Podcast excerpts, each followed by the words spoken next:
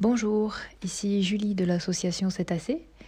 Euh, j'ai eu la chance de m'entretenir avec Victoire à l'occasion de son podcast en 2022 et euh, je souhaitais euh, adresser mes meilleurs voeux à tout le monde qui nous écoute en espérant qu'elle soit remplie de bonheur, de joie, mais aussi surtout la santé.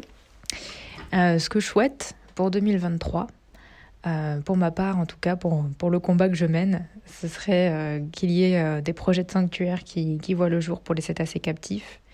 Et je souhaite aussi que le sanctuaire de Lipsy en Grèce, dont cétacés est partenaire, ouvre ses portes cette année.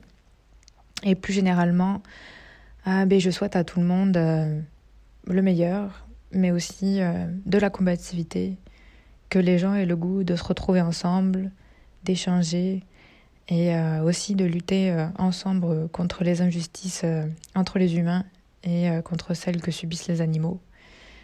Et que les, gouvernements pardon, sortent des discours de façade pour protéger notre biodiversité et passent enfin à l'action.